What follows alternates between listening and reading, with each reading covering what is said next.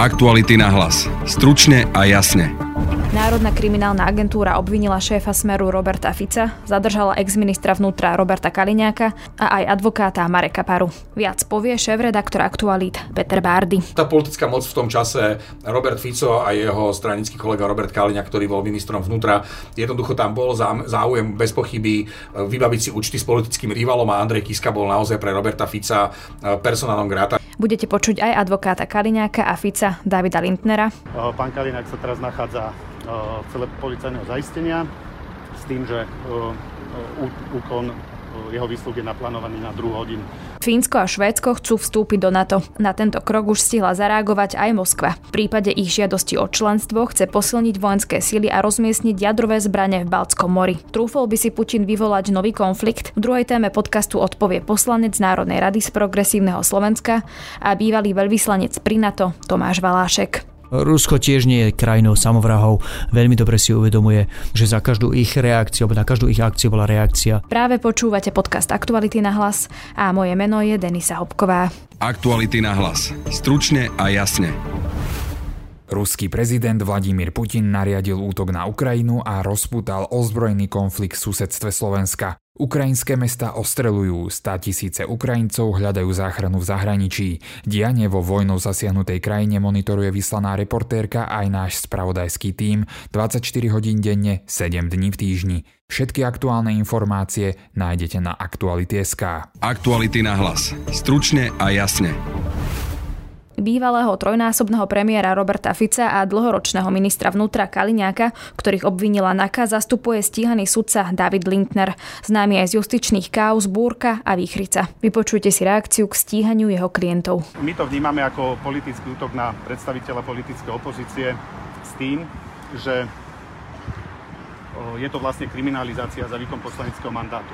To je prvá vec a samozrejme veľmi dôležitá druhá vec, je to útok na, na advokáciu, výkon advokácie, pretože je tu spomenutý doktor Kalinák práve v tom zmysle, že sa zúčastňoval na týchto politických vyjadreniach ako obhajca jednotlivých obvinených pána Bodora, pána Gašpara a podobne a kriticky sa stavali k niektorým rozhodnutiam sú to špecializovaného trestného súdu a najvyššieho súdu. A oni majú teda zločineckú skupinu akože... Uh, ak... No štvrtý je pán Bodor a uh, pán Gašpar, čiže to štyria. To mal byť na špici... Áno, na špici hierarchie, áno. Kto, tam no, kto? Predseda vlády predpokladám. A druhá úroveň, a viete tieto úrovne podľa... popísať, ako je to v uznesení? Takto, skutku ako takého nie, ale môžeme akurát vychádzať z výrokovej časti uznesenia, tak keď ideme pod, podľa bodu 1, tak na, na hierarchii na najvyššom mieste bol doktor Fico a následne potom bol Robert Kaliňák a potom ostatný. Skutok ako taký samotný, hierarchia nie je vôbec rozpísaná. Zatiaľ sme dostali iba zápisnicu o zadržaní.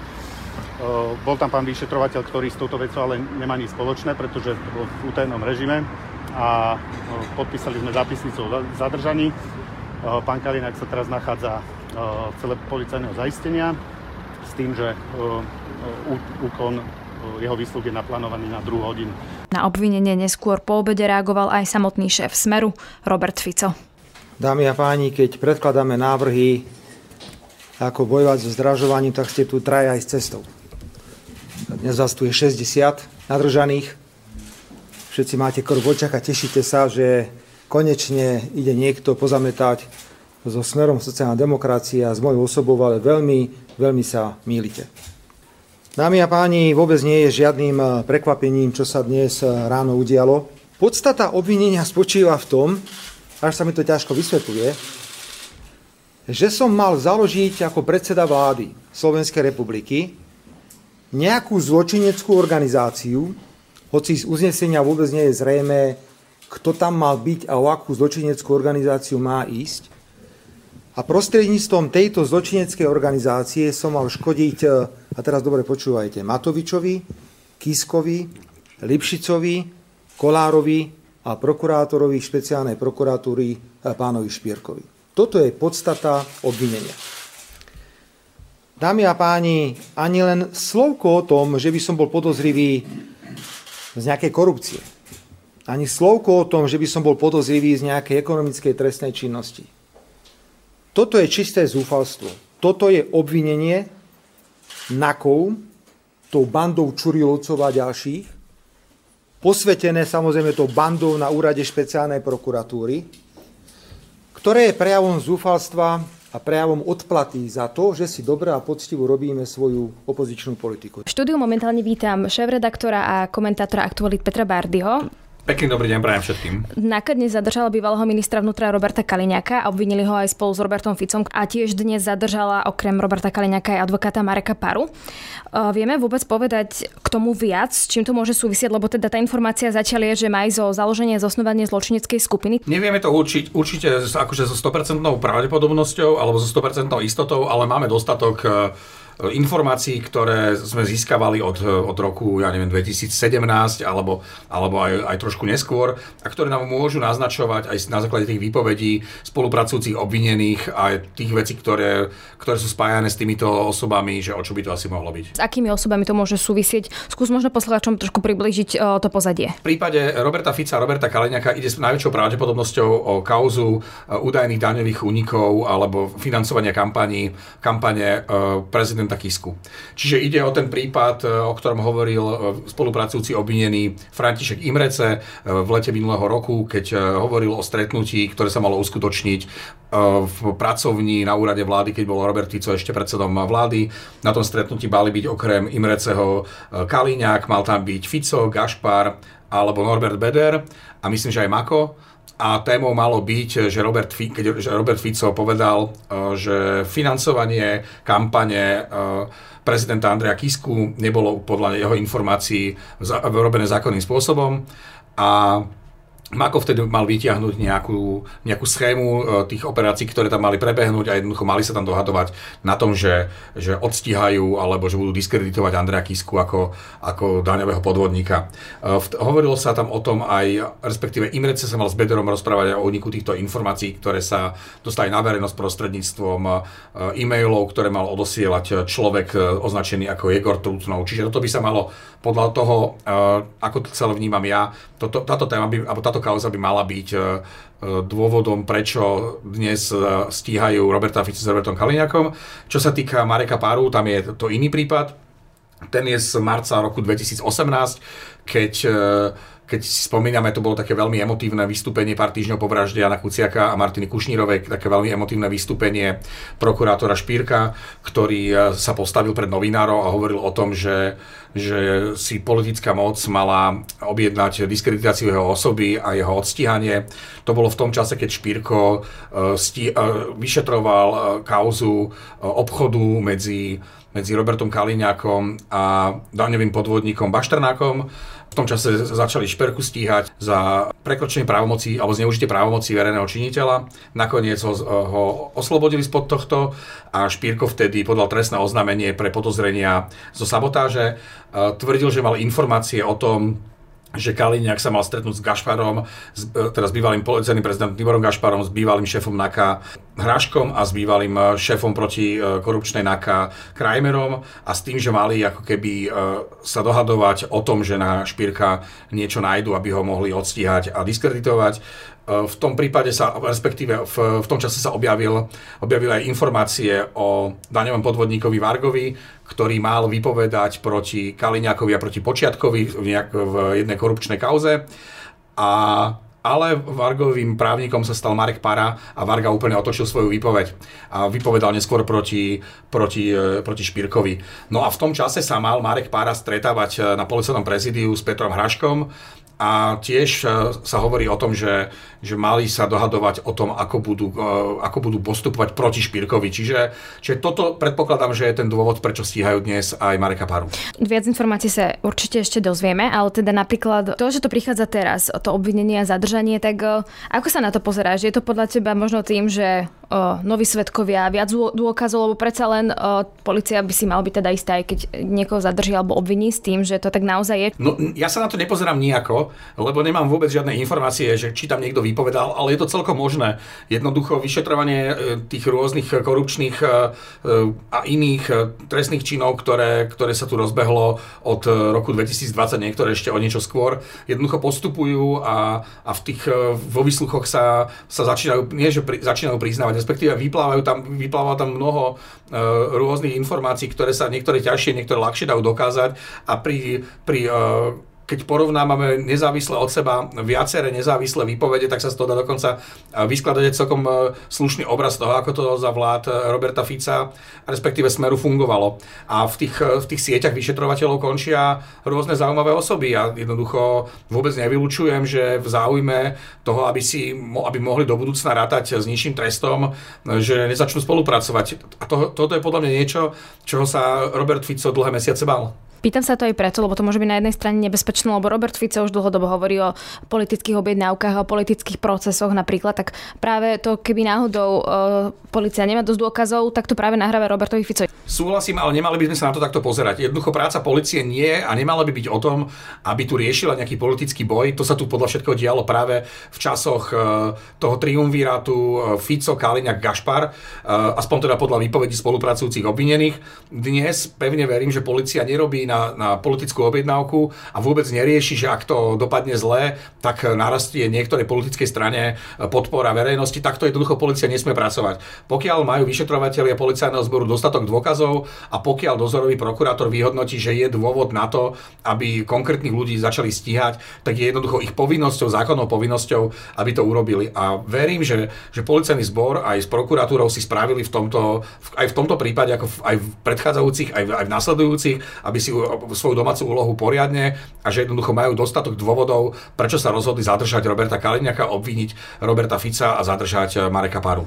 Hovorí sa dlhodobo o vojne v policii. Uh Môže to podľa teba nejakým spôsobom práve týmto obvinením eh, Roberta Fica a Roberta Kaliňaka, Mareka Paru nejakým spôsobom teda pokračovať alebo zvyšovať nejak tlak možno na nejaké strany? To, čo sa volá veľmi zjednodušene vojna v policii, podľa mňa nie je vojnou v policii. Je, to celé sa to rozpútalo fakticky až potom, ako zadržali e, bývalého šéfa SIS Vladimíra Pčolinského.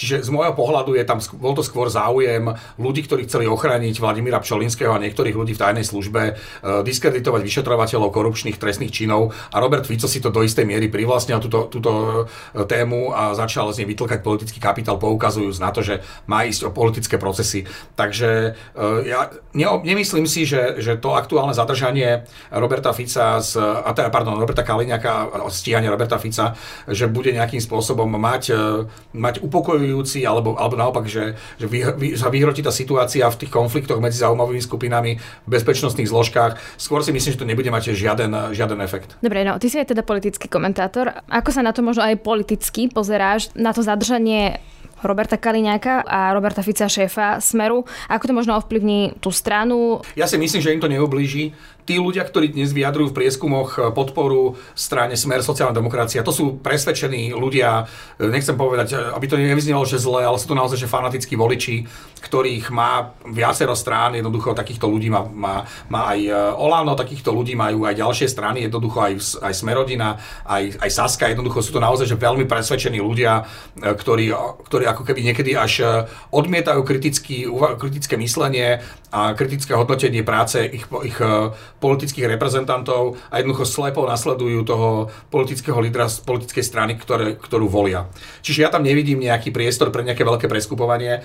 Ak by sa malo udiať, tak by teoreticky z toho mohol vyťažiť hlas, ale to tiež je veľmi otázne, pretože ako poznáme Petra Pellegriniho, ako poznáme aj hlavne jeho politickú minulosť, tak jeho politická minulosť je s Robertom Ficom a s Robertom Kaliňakom práve na obdobie, o ktorom, o ktorom sa rozprávame, že tu mala byť páchaná nejaká skrivodlivosť, ktorej mal byť Andrej Kiska terčom. Takže, takže ne, nemyslím si, že by smer, respektíve, že by hlas chcel z tohto vyťažiť a že by priamo nejakým smerom oslovoval voličov e, smeru na to, aby prestúpili svojou podporou do hlasu.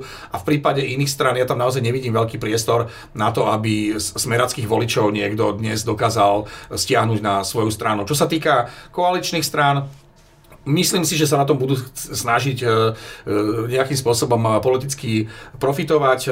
Na druhej strane neviem si úplne predstaviť, že akým spôsobom by na tom vedeli aj reálne získať. Bude to samozrejme o silných sloganoch, o politických statusoch, o statusoch na sociálnych sieťach, možno o nejakých tlačovkách, kde budú chcieť napínať bicepsy, že za ich vlád, vlády alebo za ich koalícii sa podarila aj takáto veľká vec. Mali by sme mať nohy na zemi, jednoducho obvinenie a, a zadržanie to nie sú začatie trestného konania. To nie sú jednoducho rozsudky, ktoré hovoria o víne, nevíne toho obžalovaného alebo obvineného človeka. Je to všetko len na začiatku a dnes vynášať verdikty nad Robertom Ficom a Robertom Kaliňakom môžeme, ale naozaj, že len v tej krčmovej rovine, že baviť sa o tom eh, pri pive, ale na konci dňa o všetkom bude rozhodovať eh, v podstate ešte stále generálna prokuratúra, či tam eh, či všetko prebieha, alebo či to vyšetrovanie a, a či dôkazy sú dostatočné na to, aby boli takýmto spôsobom stíhaní. A potom, ak, to, ak teda dôjde ku obžalobe a po, bude to postúpené na súd, tak o všetkom bude rozhodovať rozhodovať súd. My to budeme určite sledovať, ale na teraz ďakujem šéf-redaktorovi Aktualit Petrovi Bardimu. Ďakujem aj ja veľmi pekne. Aktuality na hlas. Stručne a jasne. V štúdiu vítam poslanca Národnej rady, člena mimoparlamentného hnutia Progresívne Slovensko a bývalého veľvyslanca pri NATO Tomáša Valáška. Dobrý deň. Dobrý deň a veľká vďaka za pozvanie. Nielen minulý týždeň, ale už aj skôr sa hovorilo o možnom vstupe Fínska a Švedska do NATO. NATO hranica by sa zväčšila a posunula na východ, priamo k Rusku. Čo to znamená pre Rusko? Takto my už samozrejme ako aliancia máme hranicu s Ruskom eh, na viacerých miestach, ale je pravda, že by tá hranica, spoločná hranica narástla a nie o málo. Tá fínsko-ruská hranica je vyše tisíc kilometrov dlhá. Čo to znamená pre Rusko? No ukazuje sa, že, že politika Vladimíra Putina nefunguje a dokonca, že fatálne zlyháva. On si dal do vienka, že za cenu zabrániť rozšíreniu aliancie, ale tými svojimi útokmi jednak na Gruzinsko v roku 2008 a potom dvakrát de facto na Ukrajinu 2014 a potom nová fáza vojny 2022 docielil len to, že, že všetky súdne krajiny v Európe, pokiaľ majú tú možnosť, sa snažia dostať do aliancie, aby mali pred ním ochranu. Čiže zdá sa, že výsledkom dlhodobej fóbie Vladimíra Putina z rozširovania aliancie bude, že sa aliancia rozšíri o dve ďalšie krajiny, Fínsko a Švédsko. A kto vie, možno v budúcnosti aj o Ukrajinu. No to je to, čo on práve že v Ukrajine nechcel, aby sa to nerozšírilo a teraz sa to vlastne stane možno v prípade Fínska a Švédska, takže... No veď preto som prekvapený, keď ľudia na Slovensku o ňom občas hovoria ako o tom ako géniovi, šachistovi, čo to má rozohraté na 10 ťahov dopredu, ak nie pomaly 10 partí dopredu a ako on rozmýšľa na dlhodobo do budúcna. Do budúcna. No, no možno rozmýšľa, rozmýšľa zle, pretože jeho plány nevychádzajú ani takticky, veď vidíme, že, že sa pokúsil dobitie Kieva hneď v prvých úvodných dňoch tejto vojny a nakoniec za stiahnutým chvostom musel odísť a prehodnotiť jeho vojska, nie on sám. A, a teraz nevychádza mu ani tá dlhodobá stratégia, že proste uštetriť nejakú lekciu západu, rozdeliť západ a zabraniť ďalšiemu rozšíreniu EÚ a NATO. No dosiahol presne opak. Zjednotenejšie ako kedykoľvek predtým. Nemecko je dnes e, oveľa viac naklonené použitiu sily, ide na vyšší vojenský rozpočet, ide spíňať 2% HDP, 100 miliard eur na obranu a Švédsko a Fínsko idú vstúpiť do EÚ. No a chcel dosiahnuť, aby sa Európa bála, aby bola rozdelená, aby boli EÚ a NATO oslabené, no to dosiahol že úplne presný opak. A čo to znamená pre NATO, že bude mať ďalších nových členov? No v prvom rade budeme mať hlavne jasno v prípadnej úlohe Fínska a Švédska, ak by prišlo k tomu najhoršiemu a bol by tu nejaký útok na jednu z členských krajín aliancie. Takto v praxi Fínsko a Švédsko sú čím ďalej tým bližšie aliancia, toto platí už dlhé roky. Oni sa bežne zúčastňujú nielenže cvičení, ktoré aliancia robí, ale dokonca aj misií aliancie. Nesťahuje sa na ne samozrejme ten slávny článok číslo 5, tá garancia, že v prípade napadnutia jedného z nich alebo oboch z nich im aliancia príde na pomoc a naopak, že by oni prišli na pomoc iným krajinám, keby boli napadnuté. To, to platí len pre členov a v tomto má aliancia jasno, ale v praxi opäť, či tie cvičenia, či tie spoločné misie, tie politické konzultácie, veď my, my si ukazujeme navzájom aj obranné plány už dnes, eh, takže vedia celkom dobre, čo by sme v prípade vojny asi robili a my, že čo by asi robili oni. Ale doteraz bolo nejasno, že či by v prípade u nejakého útoku napríklad na pobaltské krajiny, kde ich geografická zemepisná poloha strašne dôležitá. Švédsko a Fínsko sú hneď na sever od eh, Lotyšska, Litvy a Estonska a nehovoriac o Poľsku. Takže v tomto prípade by bola podpora, vojenská podpora Švédska a Fínska pri obrane pobaltských krajín a Poľska super dôležitá. A ak by vstúpili do aliancie, tak jednak my by sme mali jasno, že v prípade nejakej, nejakého ruského útoku na Pobaltie môžeme rátať s pomocou Fínska a Švédska a oni budú mať jasno, že v prípade nejakého útoku na nich môžu rátať s pomocou z tých zvyšných 31 krajín aliancie. Bude mať vstup Švédska rovnaký prínos ako vstup Fínska. Vieme, že Fínsko má veľkú armádu, je vojensky pripravené, má o mnoho viac vojakov ako Švédsko. Tak Švédsko tiež nie je žiaden trpaslík. E, je to veľmi dobre vyzbrojená armáda, ktorá má veľmi silný domáci ozbrojený alebo zbrojársky priemysel. Nakoniec my sami sme skoro kúpili ich, ich slávne stíhačky Gripeny nedávno. Sú to ich no, ale oproti Fínsku má Oh, sú, poviem takto, sú oveľa vybavenejšie a, a ich pozbrojené sily oveľa početnejšie ako drvivá väčšina tých či krajín západného Balkánu, či dokonca aj krajín Strednej Európy s pár výnimkami, ako je práve Rumunsko a Polsko. Čiže aj Švédsko, aj Fínsko budú prínosom pre alianciu, poviem to takto. Čiže obe krajiny. Áno. Áno. A ako vy vnímate možný vstup týchto krajín, vy osobne? No ako hovorím, tak zlyhanie politiky Vladimíra Putina dosiahol presný opak toho, čo si, čo si pre nás, čo si vytýčila, čo, si, čo sa rozhodol, že chce dosiahnuť. Je to dobré aj v zmysle opäť, že konečne budeme mať jasno v tom, či, či naozaj prídu na pomoc. Tých, keď sme sa ešte za môjho pôsobenia v Aliancii zaoberali v rámci cvičení a, a písania plánov tou možnosťou útoku na Pobaltie. No vždy bola vo vzduchu tá otázka, čo urobí Švédsko, čo urobí Fínsko. A faktom je, že pokiaľ nie sú členmi aliancie, tak nemôžeme s ich vojakmi, s ich pomocou naozaj rátať. Asi sme tušili, že by neboli ľahostajní voči opäť nejakému že nevyprovokovanému, neodôvodnenému útoku na jednu z pobalských krajín, veď nakoniec nie sú ľahostajné, pomáhajú aj, aj Ukrajine už teraz.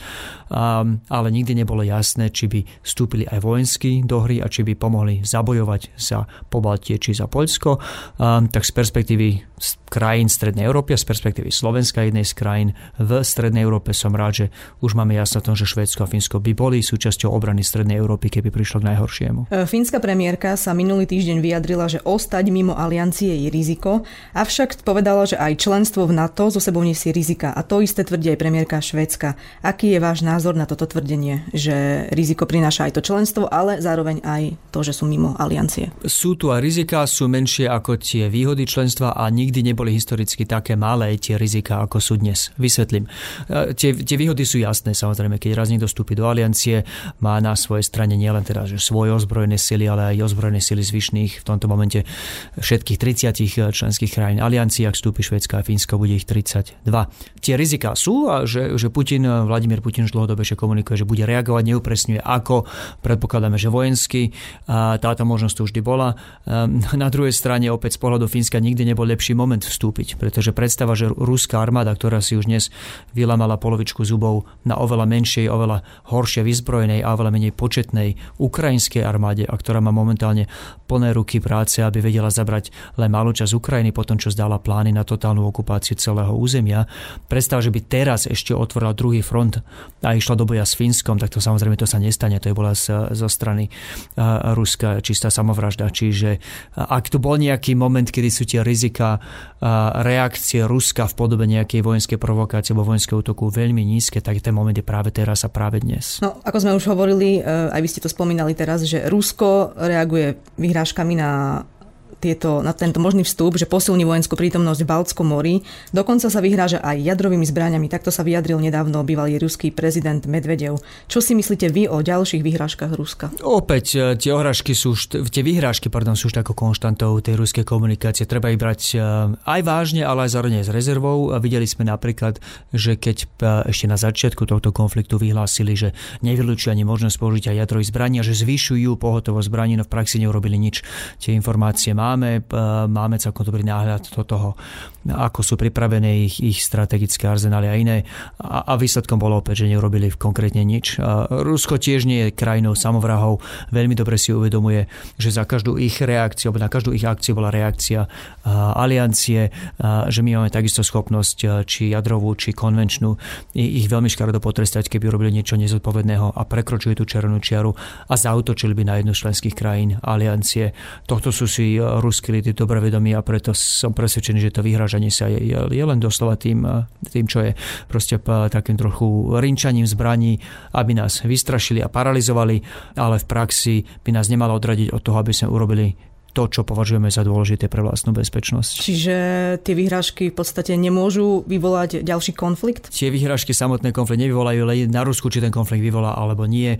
A za situáciu opäť, kedy má už teraz plné ruky práce na Ukrajine, jednoducho nemá tie kapacity na to, aby sa nejakým spôsobom v úvodzovkách pomstilo Fínsku, tak samozrejme Fínsko nemalo v histórii nikdy lepší moment nastup do aliancie ako dnes. A je ešte nejaká šanca, že môže Rusko zabrániť vstupu týchto krajín? Neviem si to predstaviť predstaviť úprimne, pokiaľ sa Fínsko a Švedsko slobodne rozhodnú, že do aliancie chcú ísť, bude následovať samozrejme aj aké prístupové rokovanie a rozhodnutie aliancie. To nie je tak, že to členstvo je automatické, aj keď v tomto prípade si myslím, že bolo úplne bezproblémové, ale nie, neviem si predstaviť, čo by vedel Rusko robiť preto, aby zastavili Fínsko či Švedsko, ak sa raz rozhodnú do aliancie vstúpiť a ak sa spojenci rozhodnú ich prijať.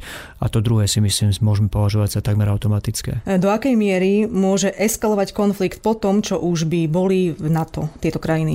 A situácia ako by sa mohla ešte zhoršiť medzi e, Ruskom a NATO? Historicky, jasne, tak, takto historicky sa ukazuje opak, že práve naopak, že vstupom do aliancie sa skôr vzťahy s Ruskom ukludnia, práve preto tam Fínsko a Švedsko chcú vstúpiť, veď to bavíme sa tu o slobodných demokratických krajinách e, s inteligentnou elitou a, a vládou.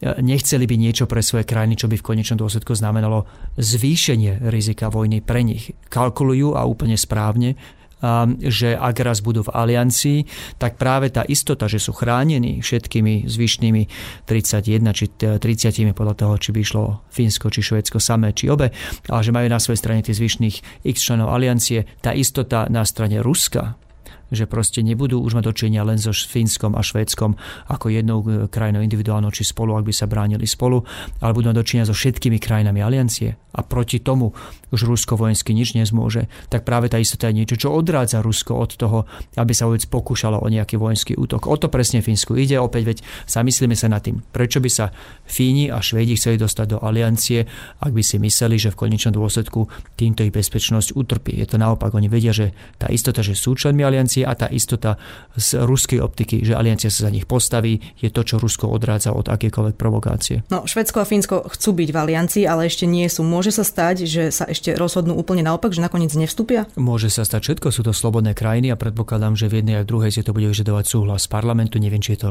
obyčajná nadpolovičná väčšina, či v prípade niekedy medzinárodných zmluv tie kritéria bývajú ešte vyššie, takže môže sa stať všetko. Zatiaľ vidím len, len to, že sa posunula nielen verejná mienka v týchto krajinách, či v Švédsku a vo Fínsku, ale samozrejme, čo je dôležité, aj, tá, aj to, tie nálady v parlamente, aj v samotnej vláde a, a že ak teda môžem veriť prieskumu verejnej mienky a, a vyjadreniam lídrov týchto krajín, že ak by si zažiadali dnes, tak by zrejme domáci súhlas so svojím vstupom získali relatívne ľahko a ako hovorím, súhlas aliancie by získali, myslím si, že ešte ľahšie, ale, ale dané nie je nič, môže sa stať ešte všetko. Pán poslanec, ďakujem za rozhovor, to bol Tomáš Valášek. Nie za čo, veľká ďakujem za pozvanie a dovidenia ďalším poslucháčom. Na dnešnom podcaste spolupracovali Adam Oleš a Denisa Žilová. Od mikrofónu sa lúči a pekný zvyšok dňa želá Denisa Hopková. Aktuality na hlas. Stručne a jasne.